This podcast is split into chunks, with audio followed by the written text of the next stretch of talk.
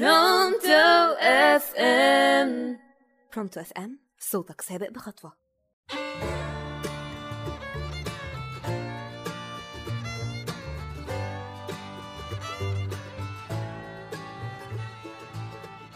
صباح الخير أو مساء الخير حسب التوقيت اللي بتسمعونا فيه.